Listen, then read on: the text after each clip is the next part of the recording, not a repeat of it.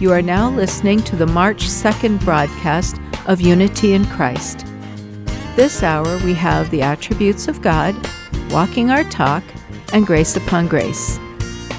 First, let's begin with the attributes of God.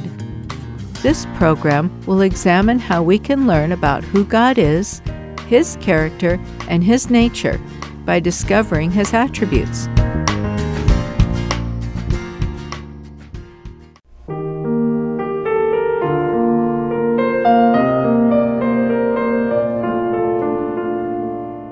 Everyone, and welcome to another program in our Attributes of God series. I am Susan Holtgrew, your host. So far, we have looked at nine attributes God shares with us. We have studied love, compassion, gracious, righteous, holy, good, jealous, merciful, and patience. Today, we are going to be learning about the attribute of forgiveness. A lot can be said about forgiveness, the forgiveness of God, and our forgiveness of others. First, let's look in Nehemiah chapter 9. The captivity in Babylon had ended. Nehemiah and the Judean people finished building a wall around Jerusalem. Ezra read the law to the people, and Nehemiah proclaimed that this day was holy to the Lord. The people confessed their sin through the Levites, and in verses 16 and 17, the Levites cried out, But they, our fathers acted arrogantly. They became stubborn and would not listen to your commandments. They refused to listen and did not remember your wondrous deeds which you had performed among them. So they became stubborn and appointed a leader to return to their slavery in Egypt. But you are a God of forgiveness, gracious and compassionate, slow to anger, and abounding in loving kindness and you did not forsake them. Here we see that the attribute of forgiveness is linked with God's other attributes graciousness, compassion, and being slow to anger. God forgave the children of Israel's rebellious ways and faithfully led them and provided for them. In the New Testament, John, the baptizer, preached forgiveness mentioned in Luke chapter 3 verse 3 in which he writes And he came into all the district around the Jordan, preaching a baptism of repentance for the forgiveness of sins. John was preparing the way for Jesus' ministry by telling the crowds they needed to repent of their sin, for the kingdom of heaven was at hand. Jesus spoke of forgiveness many times throughout the Gospels. He mentions it in the Last Supper with his disciples as part of the new covenant. He wove it into the model prayer that we should ask our Father to forgive us our debts as we also have forgiven our debtors. And then Jesus adds to that in Matthew chapter 6 verses 14 and 15. For if you forgive others of their transgressions, your heavenly Father will also forgive you. But if you do not forgive others, then your Father will not forgive your transgressions. Then, in chapter 18, verses 21 and 22, Peter asks Jesus a question regarding forgiveness. Then Peter came and said to him, Lord, how often shall my brother sin against me and I forgive him? Up to seven times? Jesus said to him, I do not say to you up to seven times, but up to seventy times seven. Then Jesus tells a parable of the king who wanted to settle accounts with his slaves, ending the parable by saying in verse 35, My heavenly Father will also do the same to you, if each of you does not forgive his brother from your heart. There are some very thought provoking verses here that we just studied, and it all boils down to this God loves us so much that He forgives us when we sin against Him and our neighbors. So, because He has forgiven us, we in turn must forgive the people who have sinned against us, whether they are family members, co workers, or strangers. We forgive because God forgives us. Forgiveness is such an amazing attribute of God. It is the only attribute that He withholds from us if we withhold from others. In closing, let us remember Paul's words from Ephesians chapter 4 verses 31 and 32, where he writes, "Let all bitterness and wrath and anger and clamor and slander be put away from you, along with all malice. Be kind to one another, tender-hearted, forgiving each other, just as God in Christ also has forgiven you." God bless you and goodbye.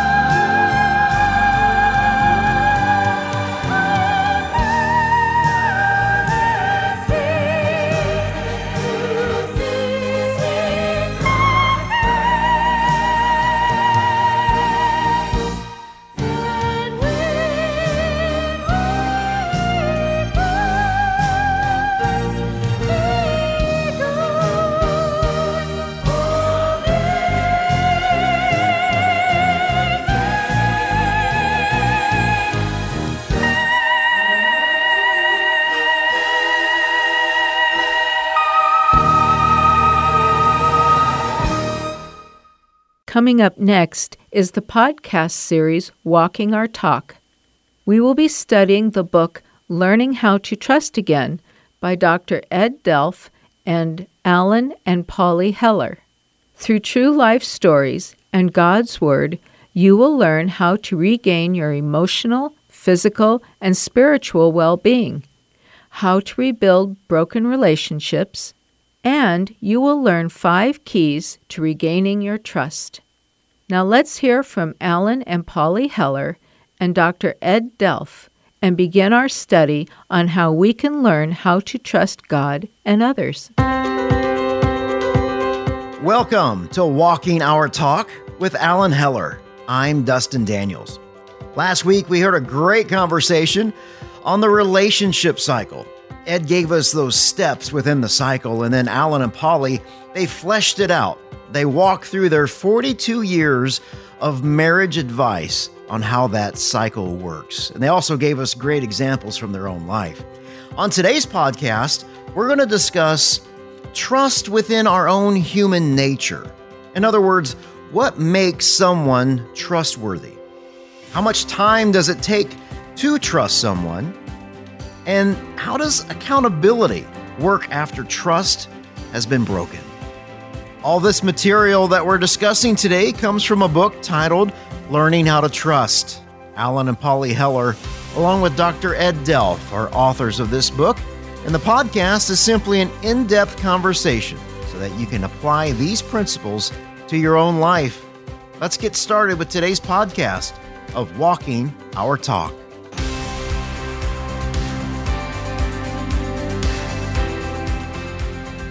So, we all know, guys, we all know what makes a person untrustworthy. We've all come across that and, and we've all been untrustworthy ourselves. But let's talk about what makes somebody trustworthy. What are the characteristics? What are the attributes that God gives us in His Word to where we can be a trustworthy person as we go through learning how to trust in these different um, cycles that we that we talk about, the relationship cycle, and we have to go through those things. What does it look like? What does God say about a trustworthy person? Well, it's interesting. In the Bible, Jesus didn't really trust his disciples until they had received the gift of the Holy Spirit. Trust isn't in our nature. Uh, to be trustworthy really isn't in our nature if we have something like the flesh that just wants me, my best, me Tarzan, you Jane. You know what I'm saying? Type or today's world, me Jane, you Tarzan, whatever it is. but the idea is that you can only be trustworthy to the degree that the Word of God is working in your life by the power of the Holy Spirit. And I think in today's world we um, we neglect the power of Christ in us, the hope of glory. That's that exchange life. That's letting Him take over. We don't do this naturally; we do it supernaturally, mm-hmm. if I can say it that That's way. good. And Yeah. so it's it's uh, there's a greater source, and you know we aren't the source. Um, he's the source. The Holy Spirit's the source. God's the source. Jesus is the Trinity is the source.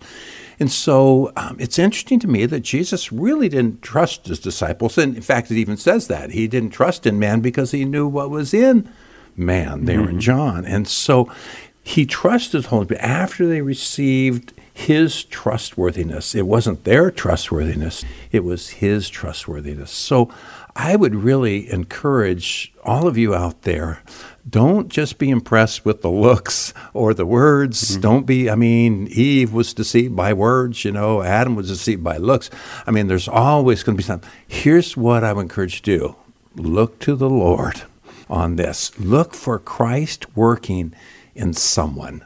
Um, Well, he's gonna he's gonna look like Christ's characteristics. I mean, I you go. think if if a person is walking what they talk, doing what they say, saying what they do, I mean, Jesus was the most congruous person there is. He said what he did, and he did what he said to perfection.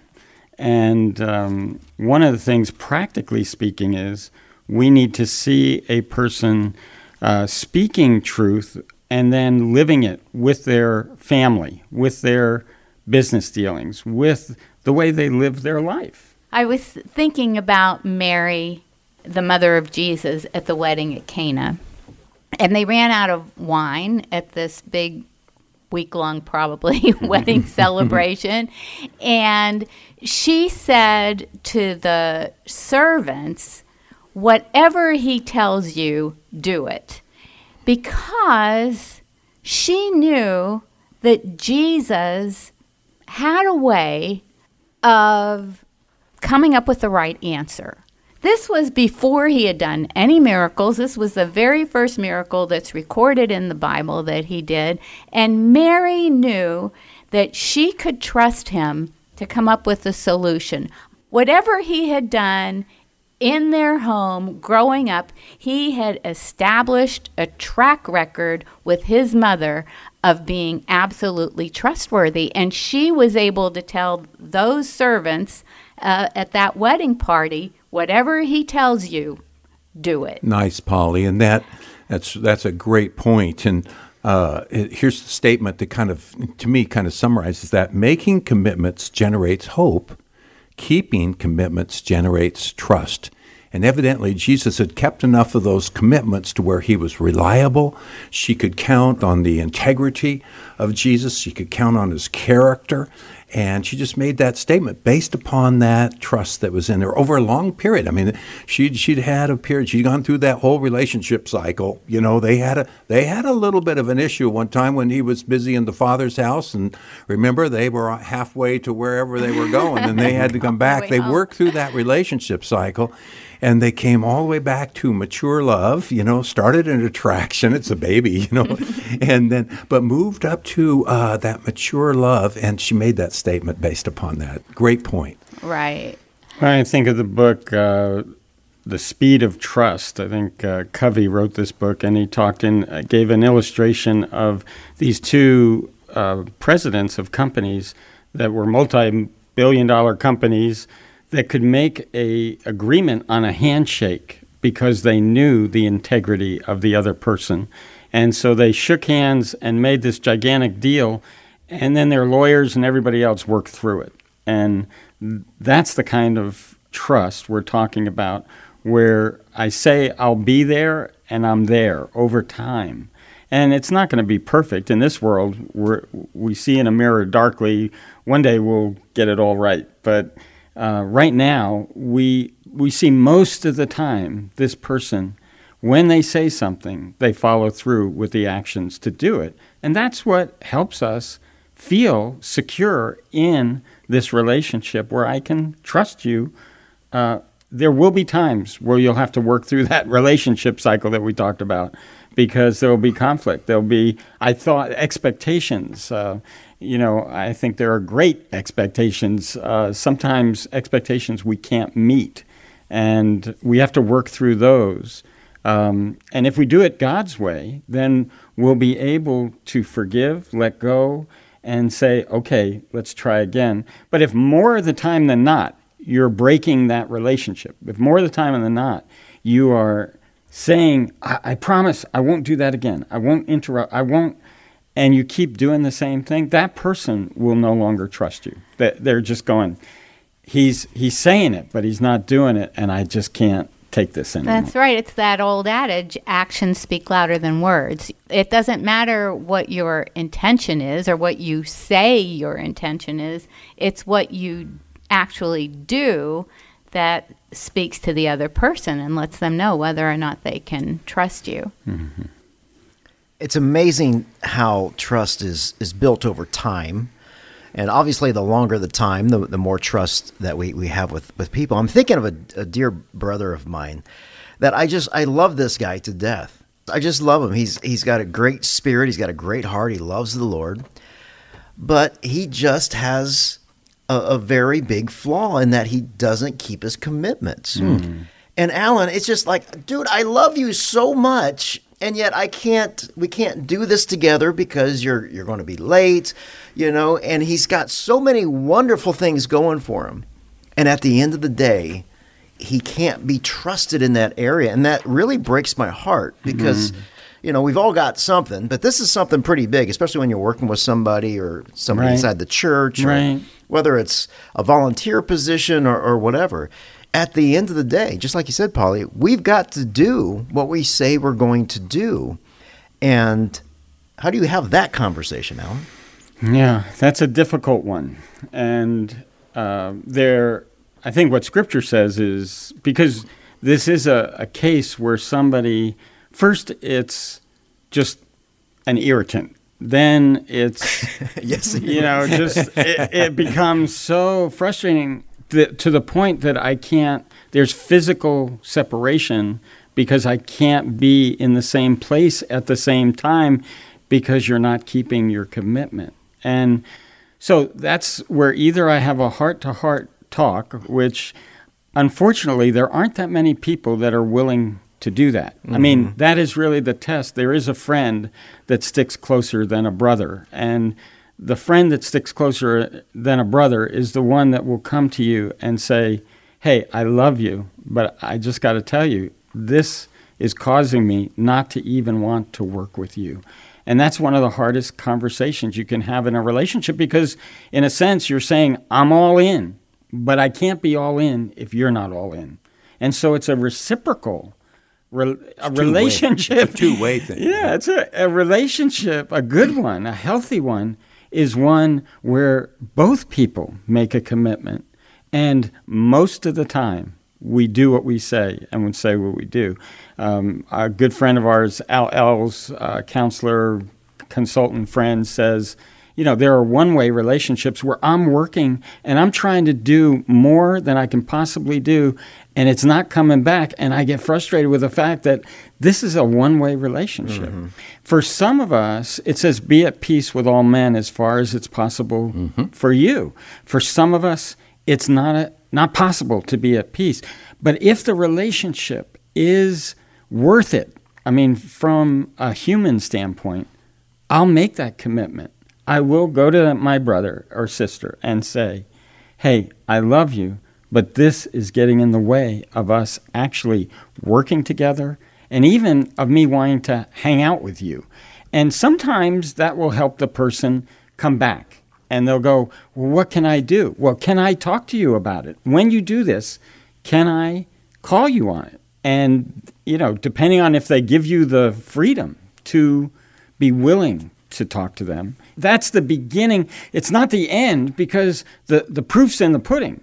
The proof is three months from now, are you still not showing up when you say you're supposed to show up? You know. Well, I think that's where the word accountability comes in. Mm-hmm. And I know that you're pretty big on accountability partners. And if you know that you have a problem with something and you want to grow beyond that area, then you need to get an accountability partner. If you're really serious about being on time, you need to have somebody who's going to hold you accountable for being on time. If you really want to break a habit, stop smoking, stop drinking, stop gambling.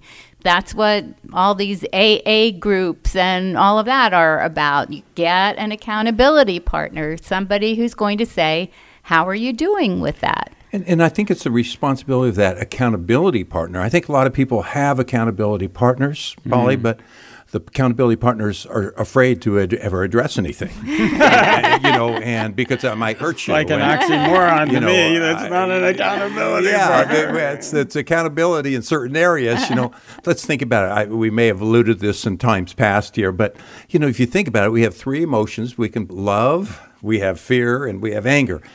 Fear is moving away. That's when the person, even though they know you have that, this thing is driving me crazy. I'm hmm. not going to take a chance. That's moving away. Mm-hmm. Anger is moving against. Many times people just get mad and move against, and boom, you know, and the relationship's over and explodes. But what we want to do is have an accountability partner that's filled with love. He's hmm. for you, she's for you, not against you. And that person say, says when they come to you, when they, let's say if you're the one who keeps making the mistake, you know, being untrustworthy, they come to you and say, you know, when you do that, this is what I think about mm-hmm. that. This is the way I feel when you do this. So I think, I feel, and I would like. This is what I would like. In other words, even give them the behavior that you'd like to see. And then that, see, I love that love approach because it's not, it, it is two way. It becomes more two way rather mm-hmm. than one way. Anger's one way, fear's one way. Uh, love is two way. And so you say, I feel, I think, and I would like, and you get it out on the table, and then you can watch their behavior from there. But I think many times, too, people just aren't aware. You know, it's such a habit in their life. Uh, they've been doing this for so long. They did it as a coping mechanism a long time ago in a galaxy far, far away. and uh, they've done it their whole life. And finally, somebody's just interrupted their world in a great way to help uplift them, not to bring them down, but to uplift them. And so it's so important the way we approach that. And you are so right that it is the acceptance and love that who are the coaches, who are the people in your life that have really propelled you to the next level? It's those who have accepted and loved you through the pain, through the not doing it right, and yet they accept and love you enough to keep helping you grow and do the right thing. So I think we've we've uh, covered how how can you build that trust, especially when it's been broken. You build that trust by first being honest, and love is giving somebody what they need, not just what they want. And you find that out though. The, the capital of relationship is that love connection in a good way, meaning uh, that I'm, I'm for you. I, I'm not against you. Even though I don't like the behavior, I'm for you. I'm a big fan of That's right. yours. And that's the kind of thing that we need to do to, to build that trust. God says in Romans there, he says, you know, and this is really interesting. He, he, he was like uh, in the end of Romans 8, he was getting ready to, getting these people, his church, ready for what was going to happen to them. Some of them, it was not going to be pretty. There was going to be tribulation, they were going to be distress. But before he says all that, he says this, but this one thing I want you to know I am for you, not against you. It may seem when some of this stuff starts happening that I'm against you but don't interpret it that way. Nothing shall separate you mm-hmm. from the trial and so forth. But he gets them ready for what may be what's what's getting ready for them. Okay, so there's going to be that. There will be distress in life. There will be testings. There will be those types of things. But that's okay. He loves you. Period. I I remember one time in. Northwest Community Church, when I was a singles pastor there, I, our singles department got so big, we took on another pastor. And uh, I went out and had a walk with him, and, and I just took him kind of in my arms, and I said, Listen, we're getting ready to work together, and I just want you to know this. It's going to be inevitable that stumbling blocks will come. But I just want you to know when you get that exposure, when you see something you don't like, I want you to know this. I am for you. I'm not against you. It's not personal. We may disagree on the methodology. We may disagree on the strategy. We may disagree on those things. But un- please understand this I am for you. And that's so powerful in a marriage, too. Uh, Becky and I have that. We're, we're completely different in our, I'm gray and she's black and white. But the one thing we know and what's kept us together for going on 36 years now is we both know that we're for each other. When Becky says something to me that's tough, I don't take it personally. I know it's for my benefit because we've, she's trustworthy. She's reliable. It's not an attack. She, all she's trying to do is elevate me. Mm. It's for my benefit, not hers. I think about s- s- the scripture that says, let your yes be yes and your no be no. And Revelation, where where the Spirit of God is speaking to the churches, and he says, I wish that you were hot or cold, but you're lukewarm. And so I, you know, it makes me want to just spit you out of my mouth. And so many of the younger people today say, well, we, I just want to keep my options open. And so they don't want to commit. They want to give you a lot of maybes. Well, you try to invite them to something. Well, maybe I'll show up. I might do it. I'll, I'll, I'll put, I'll pencil it in. You know, I'll, I'll put it on my calendar as tentative. And so they're keeping all their options open, and, and that to them feels like a, uh, a positive quality.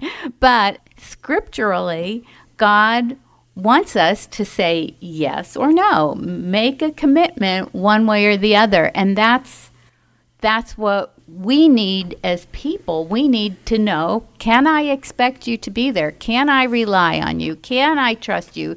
Can I lean on you? If, if everybody is a maybe, then you don't have any anyone that you can depend on. Yeah, absolutely. It's one of those things to where uh, we- we need to say yes to the things, or more importantly, guys, the people that are most important to us. Mm-hmm. You know, when we, when we try to establish what makes somebody trustworthy, it's about sacrifice and, and me pouring my life into somebody else and, and vice versa.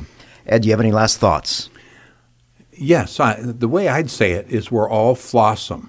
Mm, okay, uh, not awesome. We're well. We're what's a person who's flawsome? A person who has aware of their flaws yet knows that they're awesome also. Okay, so I want you to know out there, and as those listen to this, you are flawsome. Okay, mm-hmm. but it means that we all have these little areas, and sometimes people are very. We've talked about this before. Very trustworthy in certain areas of their lives, but they have that one area. Hmm.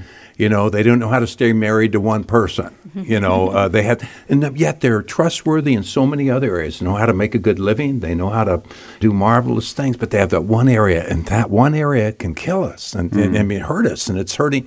It's not just hurting them; it's hurting you. That's the problem. Really, you're underachieving, born to win, conditioned to lose. So I would encourage you. I'll just end up with this little joke here. Uh, this is Hagar the horrible. Okay, this is the son. He says, "Dad." "I- is it a good idea to trust people? And Hagar says, Sure, son, people are basically good, and you should always give them the benefit of the doubt. Then Hagar says to his son, But don't turn your back on them. and so, but we want you to turn your back on them. Keep aiming, keep facing each other, and work through these things rather than just letting them turn into something that impedes what God wants in your life.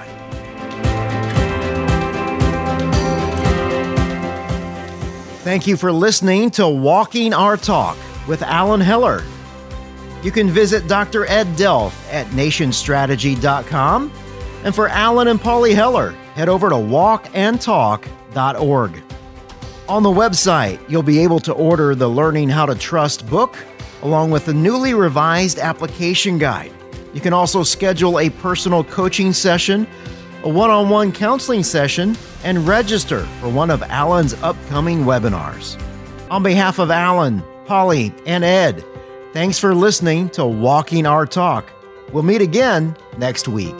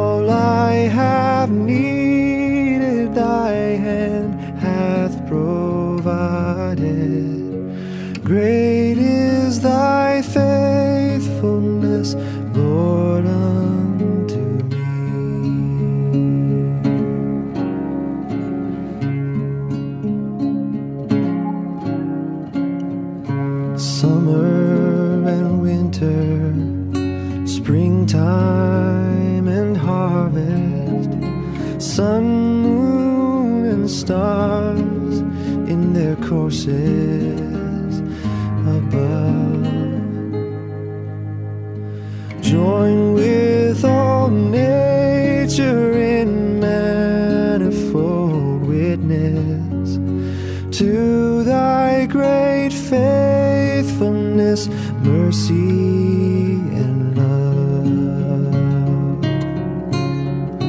Great is thy faithfulness, great is thy faithfulness.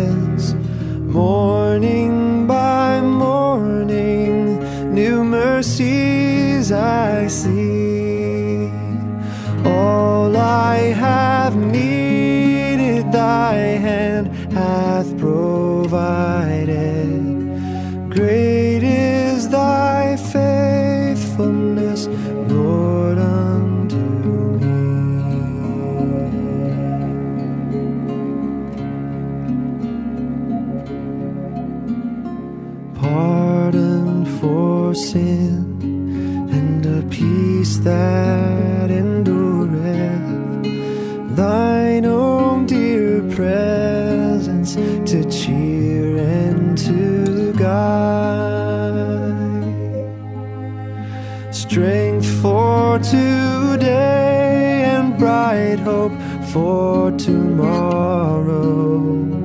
Blessings all mine with ten thousand beside. Great is thy faithfulness, great is thy faithfulness. Morning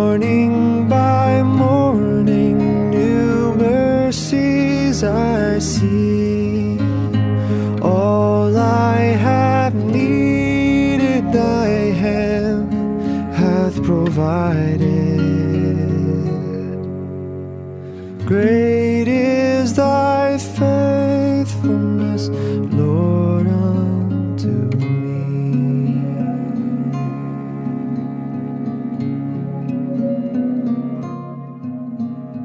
Great is thy faithfulness, O God, my Father.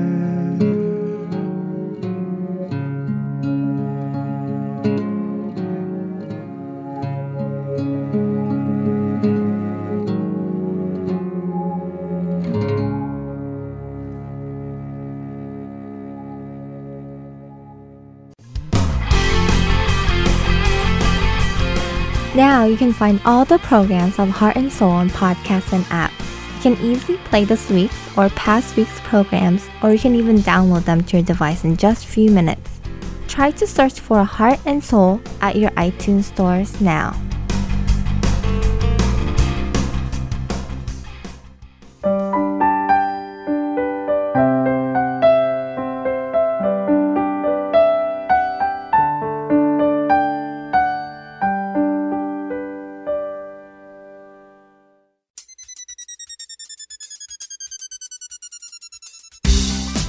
Coming up next is a sermon by Pastor Bill Malter of Arizona Community Church. Today's topic is Ordinary Heroes Part 2. I hope you have a blessed time with Pastor Bill.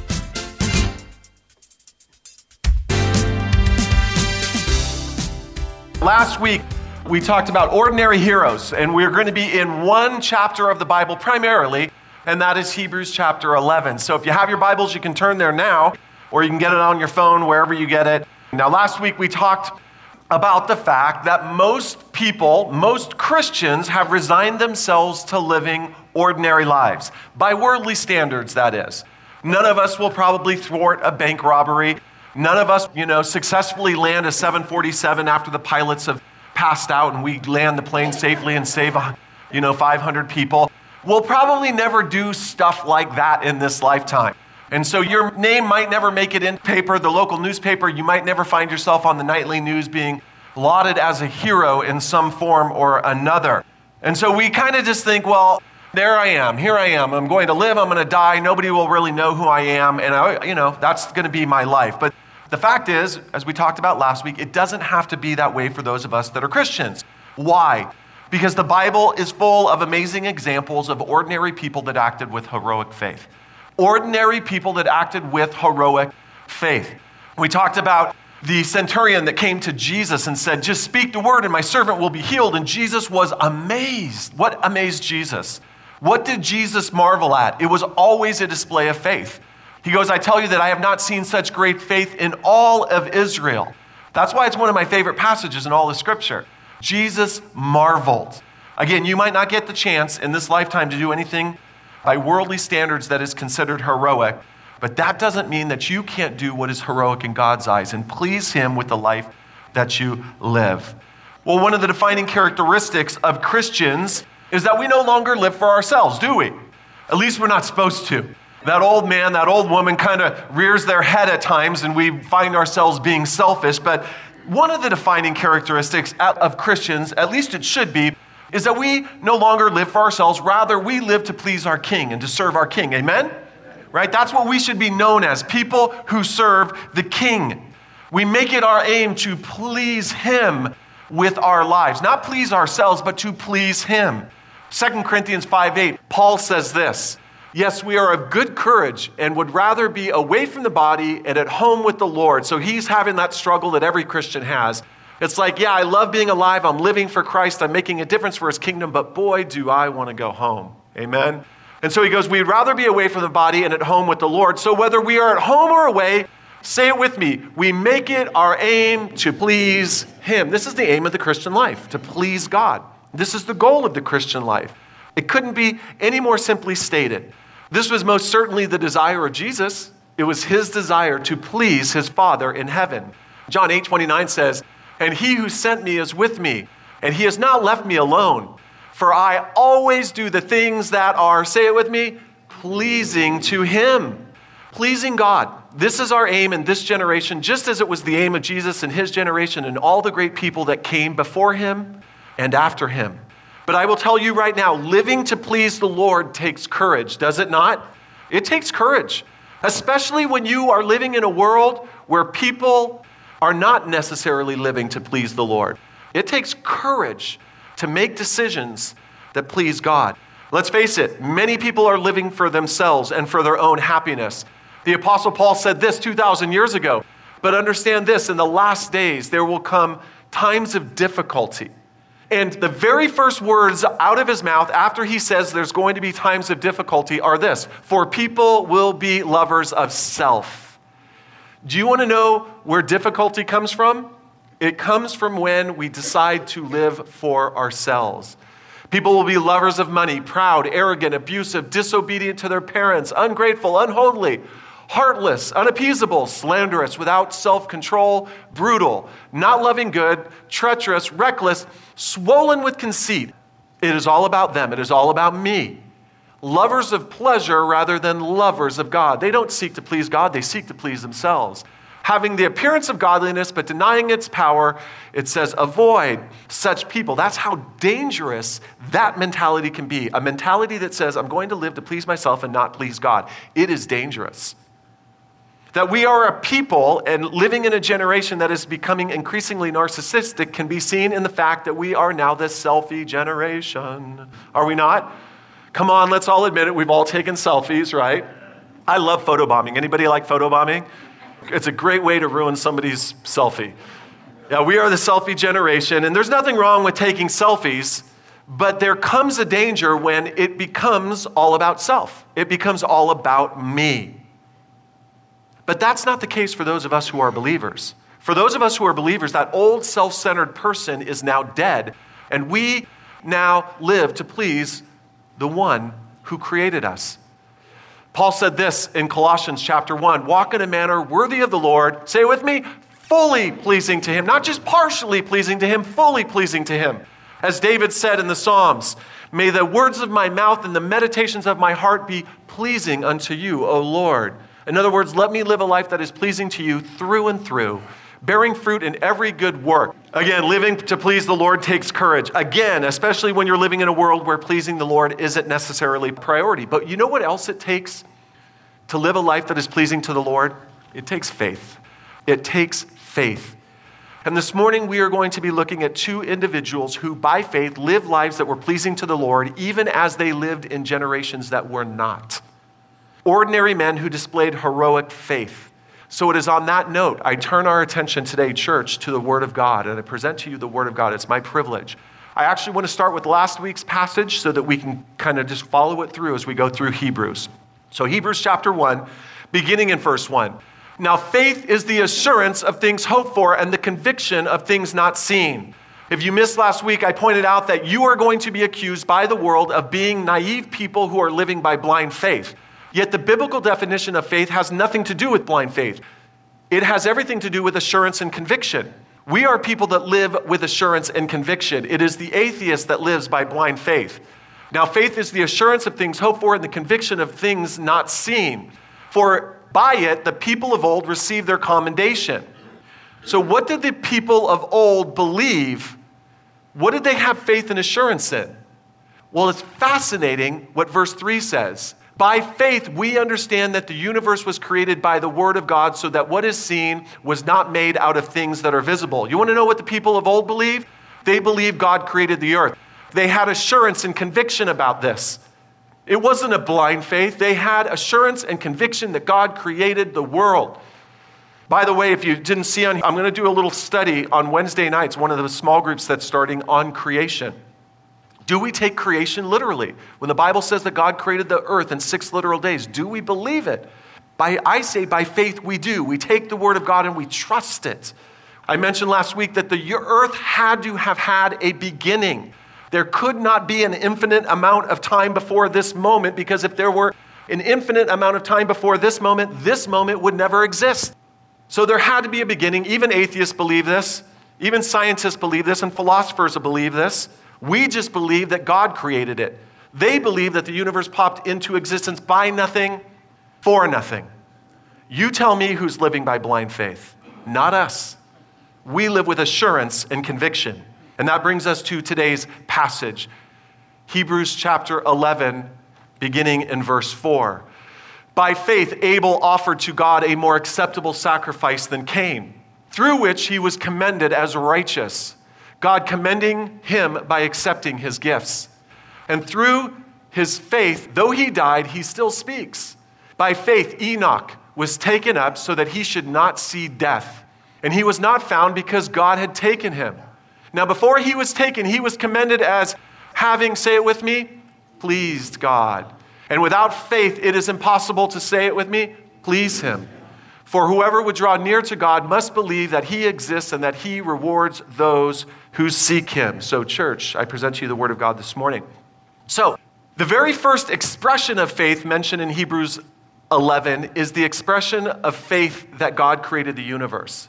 The very first person named in Hebrews chapter 11 is Abel. The very first person by name is Abel. Abel was the fourth human being ever created that lived on this planet. Again, why did God put the genealogies in the Old Testament, these long, boring genealogies? I think so that we could, God said, I created the earth, I did it in six literal days, and in case you doubt that, I will trace the lineage from Adam to David to Abraham to Jesus. I will tell you the people's names, and I will even tell you how long they lived. By faith, the people of old believed God created the earth in six literal days. And that's why I'm a young earth creationist. Again, we're a non denominational community church, and people believe otherwise. Good people believe otherwise. That's why I take that position. Abel, Abel, the first one mentioned. We read about him in Genesis chapter 4. Now, Adam knew his wife, or knew Eve, his wife, and she conceived and bore Cain, saying, I have gotten a man with the help of the Lord. And again, she bore his brother Abel, the fourth man to ever grace the face of the earth. Now, Abel was a keeper of the sheep, and Cain was a worker of the ground. Cain and Abel, the first ever siblings. Now, I'm curious, how many of you in here have siblings or have had siblings? Yes. How many of you are the younger sibling? That's me. Like the younger sibling, we've been so abused by our older siblings, we don't even want to raise our hands high. We're just like, that's me. How many of you are the older sibling? Yes, yes, we know you well. You tortured us. You made us do things we didn't want to do. I have a picture hanging in my office of me in a dress when I was three years old because my sisters dressed me up and put me in it. Yeah, it's the only the older, it's the older siblings that are laughing right now. The younger siblings can relate to me, right? And of course, I didn't even mention middle siblings. Who are the middle siblings? We don't care. Go ahead and put your heads down. Cain and Abel, the first ever siblings. Now, what do siblings do? What happens when there are siblings? All sorts of stuff. There's rivalries, there's all sorts of stuff that it happens. Things get dicey with siblings. Now, the scripture says that in the course of time, each of these brothers brought an offering to the Lord. We read about this in Genesis. In the course of time, Cain brought to the Lord an offering of fruit from the ground. And Abel also brought of the firstborn of his flock and of their fat portions. And the Lord had regard for Abel and his offering, but for Cain and his offering, he had no regard. Uh oh, this could pose a problem. Here's where things get dicey. The scripture says that God has regard for Abel's offering and not for Cain's. Now, the scripture does not tell us what exactly it was about Abel's offering that was so pleasing to the Lord. Theologians have debated this down through church history. Was it because he brought an animal and Cain brought fruit from the ground or grain from the ground? Well, it could be, but as we see in the rest of the scripture, there are grain offerings that are acceptable to God. So maybe it was something else. I don't know. Theologians debate this. Here's the important thing what we know for sure is that by faith, Abel brought a better sacrifice than his brother. In other words, by faith, Abel did what was pleasing to the Lord, while his brother Cain did not. Folks, you want to know what heroic faith looks like? It is doing what is pleasing to the Lord even when the members of your own family are doing otherwise. That is what heroic faith looks like. Cain was the older of the two brothers, and usually little brothers look up to big brothers. And usually little brothers do what big brothers do. But in this case, Abel, who is the little brother, in faith offers a more acceptable sacrifice than his older brother. Now, many of you in here can relate to this because you, like Abel, have lived or are currently living in a family where you are seeking to live out your faith in a, in a family that's not. Folks, that is the definition of heroic faith. And if that is you here today, the message is keep fighting the good fight. I know many of you in here are living out your faith in the midst of a family that is not. You have siblings, even parents, aunts, uncles, even children that deny the faith that you live by. That is the definition of heroic faith. It is living out your faith even when those around you are not. Over the years, I have met many Christians, especially Christian women, who were married to unbelievers. I've met many women who got married to men who claim to be Christians. After they get married, the man drops off going to church, doesn't want to read his Bible, doesn't want anything to do with God. You want to know what heroic faith looks like, folks? It's making decisions to please the Lord even when your own spouse is doing otherwise. That's heroic faith.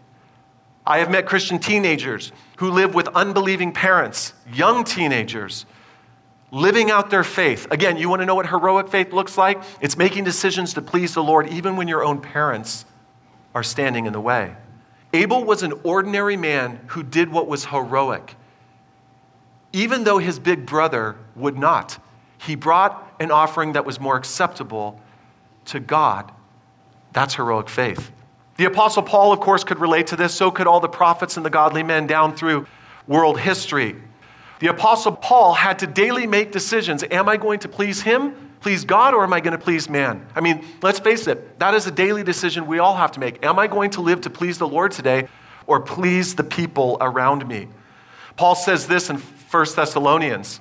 But just as we have been entrusted, or we have been approved by God to be entrusted with the gospel, so we speak not to please man, but to, say with me, please God who tests our hearts. And it's in this one verse that Paul brings up a very important point. And I suppose if you get nothing out of my message today, get this. But what I'm about to say, you guys already know. It is very simple. If your aim is to please men, you will never please God.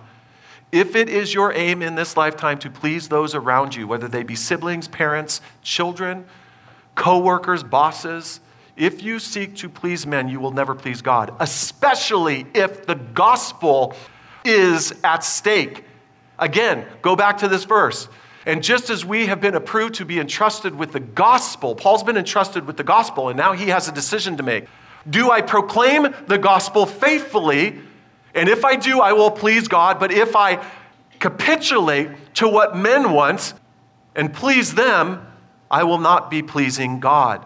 If your aim is to please men, you will never please God, especially when the gospel is at stake. You see, if Paul wanted to please men, all he had to do was compromise the gospel. All he had to do was water down the gospel in some way, tell people what they wanted to hear instead of what they needed to hear. And folks, I'm telling you right now, you and I have been entrusted with the gospel in this generation. And we must daily ask ourselves, am I going to live to please God or please men? Because I've been entrusted with this treasure. And let me tell you, there's a million different ways in which you can compromise the gospel. We can become legalistic with it. We can abuse God's grace with it. I mean, there's a million different things we can do. We can water it down. Listen, I tell you, Paul knew that if he compromised the gospel, he would no longer be living to please the Lord. By faith, Paul proclaimed the gospel boldly, no matter what the cost to him personally. Guess what? Our generation, just like Paul's generation, is clamoring for those of us who are Christians to compromise the gospel. That's what the world wants. You Christians are wound too tight. Why does Jesus have to be the only way? Can't you concede a little bit on that front? Why do we have to live holy lives unto the Lord? Why do you insist that we repent and turn from our sin and turn to Jesus and Him alone? Can't you guys relax? Folks, there are now mainline Protestant denominations that no longer proclaim Christ as the only way to be saved. Mainline Protestant denominations, which you and I grew up in, that were once faithful to the core, have now compromised on this very issue. There are now mainline Protestant denominations which are assuring people that are living in outright sinful rebellion to the Lord that they are actually children of God and inheritors of eternal life. Sadly, the 21st century evangelical church so desperately wants to be accepted by the world that it seemingly is open to compromising at every turn in order to make this happen. I'm going to tell you right now, folks, it takes faith to do what is pleasing in the eyes of the Lord, especially when everyone around you is doing otherwise, whether that be in your home or the church you attend. You attend a church like this, Lord willing, because we are faithful to the gospel. But I'm going to tell you right now, you may catch grief out there for being in a church like this. It takes faith to do what is pleasing in the eyes of the Lord, even when no one else around you is. Abel was an ordinary man who acted with heroic faith. But now it's our turn. You and I, we can literally step out from the ordinary and do what is extraordinary by simply stepping out in faith and doing what is pleasing to the Lord, no matter what the cost to us personally. Each and every one of you, right in here today, there's probably not a person in this room that will be given a chance this week to do anything heroic by worldly standards. But I guarantee you, you will be given hundreds of opportunities this week to do what is pleasing in the eyes of the Lord.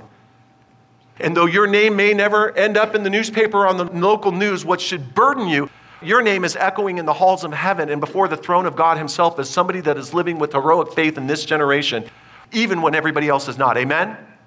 Amen. Now, this brings us to the second person, Enoch. Like Abel, Enoch was a man who by faith did what was pleasing in the eyes of the Lord. I mean, that's what the passage literally says. By faith, Enoch taken up so that he should not see death. And he was not found because he was taken because God had taken him. Isn't that the dream of everybody? Just you're walking and then you're not. Now, before he was taken, he was commended as having pleased God. And without faith, it is impossible to please him. For whoever would draw near to God must believe that he exists and that he rewards those who seek him. What is interesting about Enoch is that we don't know that much about him. But the little that is said about him paints a portrait of him as a very godly, heroic man. We first read about him in Genesis chapter 5. Again, here's one of these long genealogies with specific names and specific ages. Again, by faith, we believe that God created the heavens and the earth. And by faith, I think that there's a reason those genealogies are in the Old Testament, that their names are given and their ages are given. And that we can trace those names from Adam to Abraham, to David, to Jesus, and from Jesus, I can get you right here today down through world history. By faith, we trust what the Bible says, even when the world around us tells us otherwise. When Enoch had lived 65 years, he fathered Methuselah. Enoch walked with God after he fathered Methuselah 300 years and had other sons and daughters. Thus, all the days of Enoch were 365 years. Enoch walked with God. There it is again, walked with God, and he was not, for God took him. Now, I want you to notice that phrase, walked with God. It says it a couple times in this passage. Okay? Enoch was a man who walked with God. This term, walked with God, means that he was the type of man that lived a life that was pleasing to the Lord because he walked daily with God, obeying his commands, listening to the voice of the Lord. Enoch lived a pleasing life precisely because he was a man that walked with God. Enoch reminds me of Psalm 1.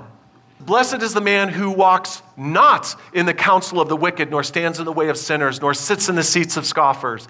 But his delight is in the law of the Lord, and on his law he meditates day and night. I love this psalm. You know what the very next verse says, by the way? He will be like a tree planted beside waters, firmly planted beside waters. And the reason I know that is because I used to sing this verse, this passage, in InterVarsity Christian Fellowship at Sacramento State University. We would gather on Fridays, worship the Lord, and we'd sing this song.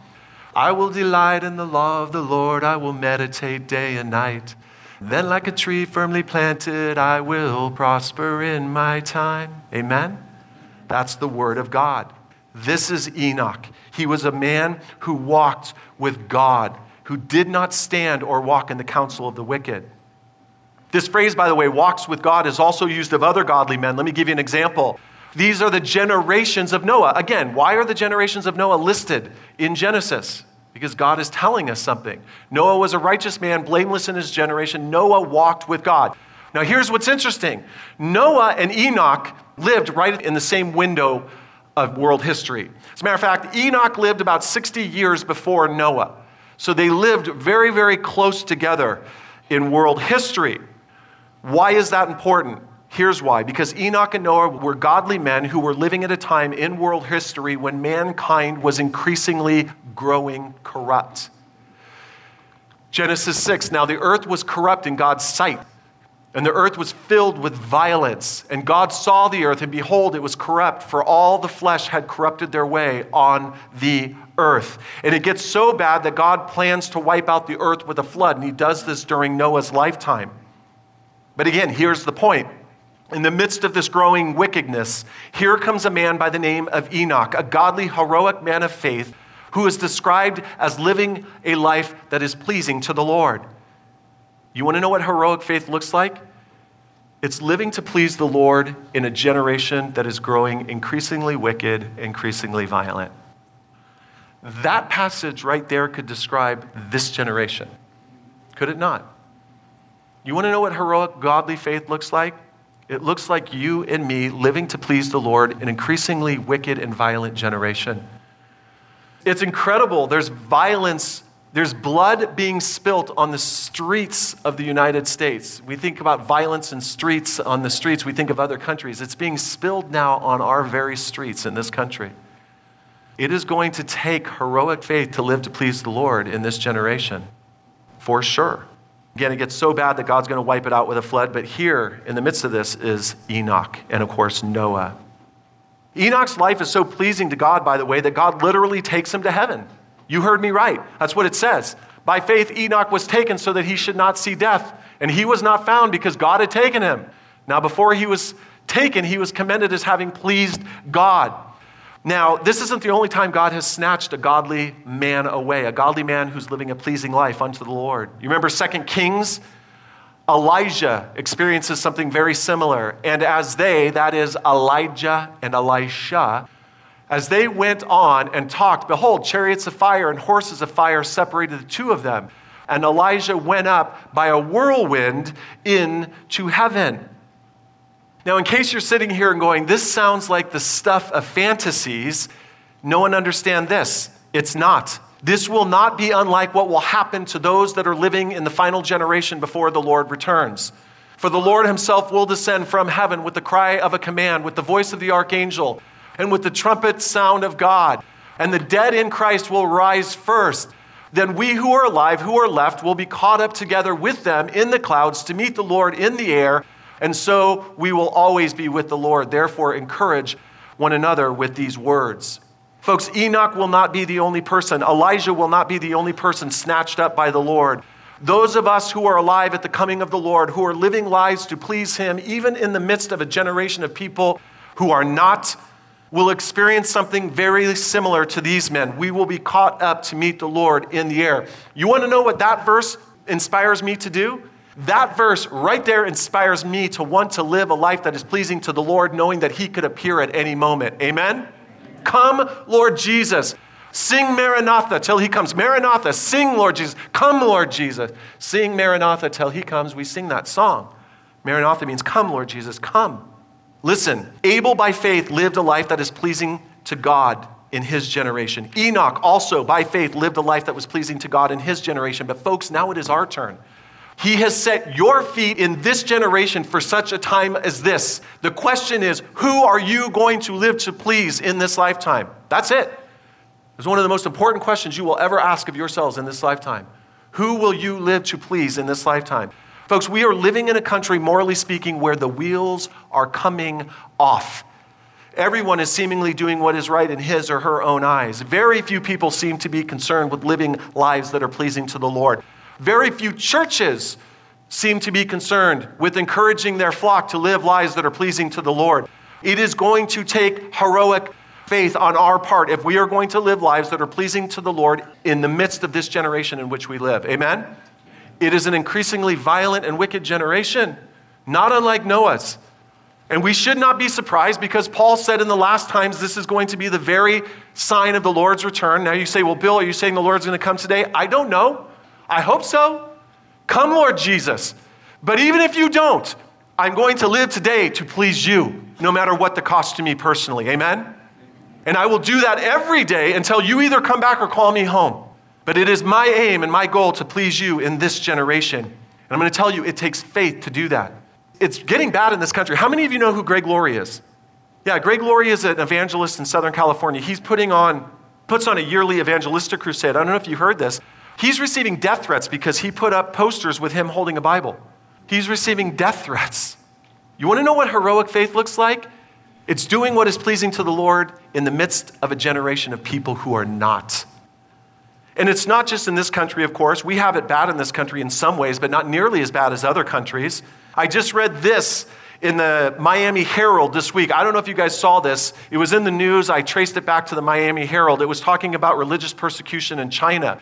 And it says this ex- this is right out of the Miami Herald. Experts and activists say that as he consolidates his power, President Xi is waging the most severe systematic suppression of Christianity in the country since religious freedom was written into the Chinese constitution in 1982.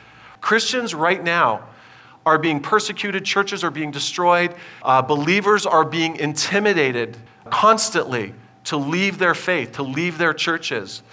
It said in there, there's an actual quote from one of the pastors. A lot of our flock are terrified by the pressures that the government is putting on them, he said. It is painful to think that in our own country's capital, we must pay so dearly just to practice our faith. They are losing their property and other privileges because of their faith. You want to know what heroic faith looks like? It's living to please the Lord even when your own government is confiscating your property. That's what heroic faith looks like. So, what about you? What about me? Are we ready to exercise our faith, our faith in this generation? Please the Lord no matter what the cost to us personally. Folks, you do not need to be rich, famous, or powerful to have heroic faith. You may never be given an opportunity in this life to do anything heroic by worldly standards, but your name can echo in the halls of heaven and before the throne of God as somebody who lived with heroic faith today in a wicked and violent generation. Amen? It might be scary, it might be costly, but it will always be worth it if it means pleasing to God. So I give you this question In what ways can you, by faith, live a life that is pleasing to the Lord this week? You're going to be given hundreds of opportunities to do this. Again, you may not be even given one opportunity by worldly standards to do anything heroic, but I guarantee you, even before today's end, you'll probably be given a dozen opportunities to do that which is pleasing in the eyes of the Lord. Will you, by faith, step out and do it, even if your family is against you? Even if those at your work are against you, even if your own government is against you, you live to please Him. You keep your eyes and your heart focused on Him. You keep your mind and heart focused on things above. You store up treasures there. You sing Maranatha till He comes. Walk in a manner worthy of the Lord, fully pleasing to Him, bearing fruit in every good work.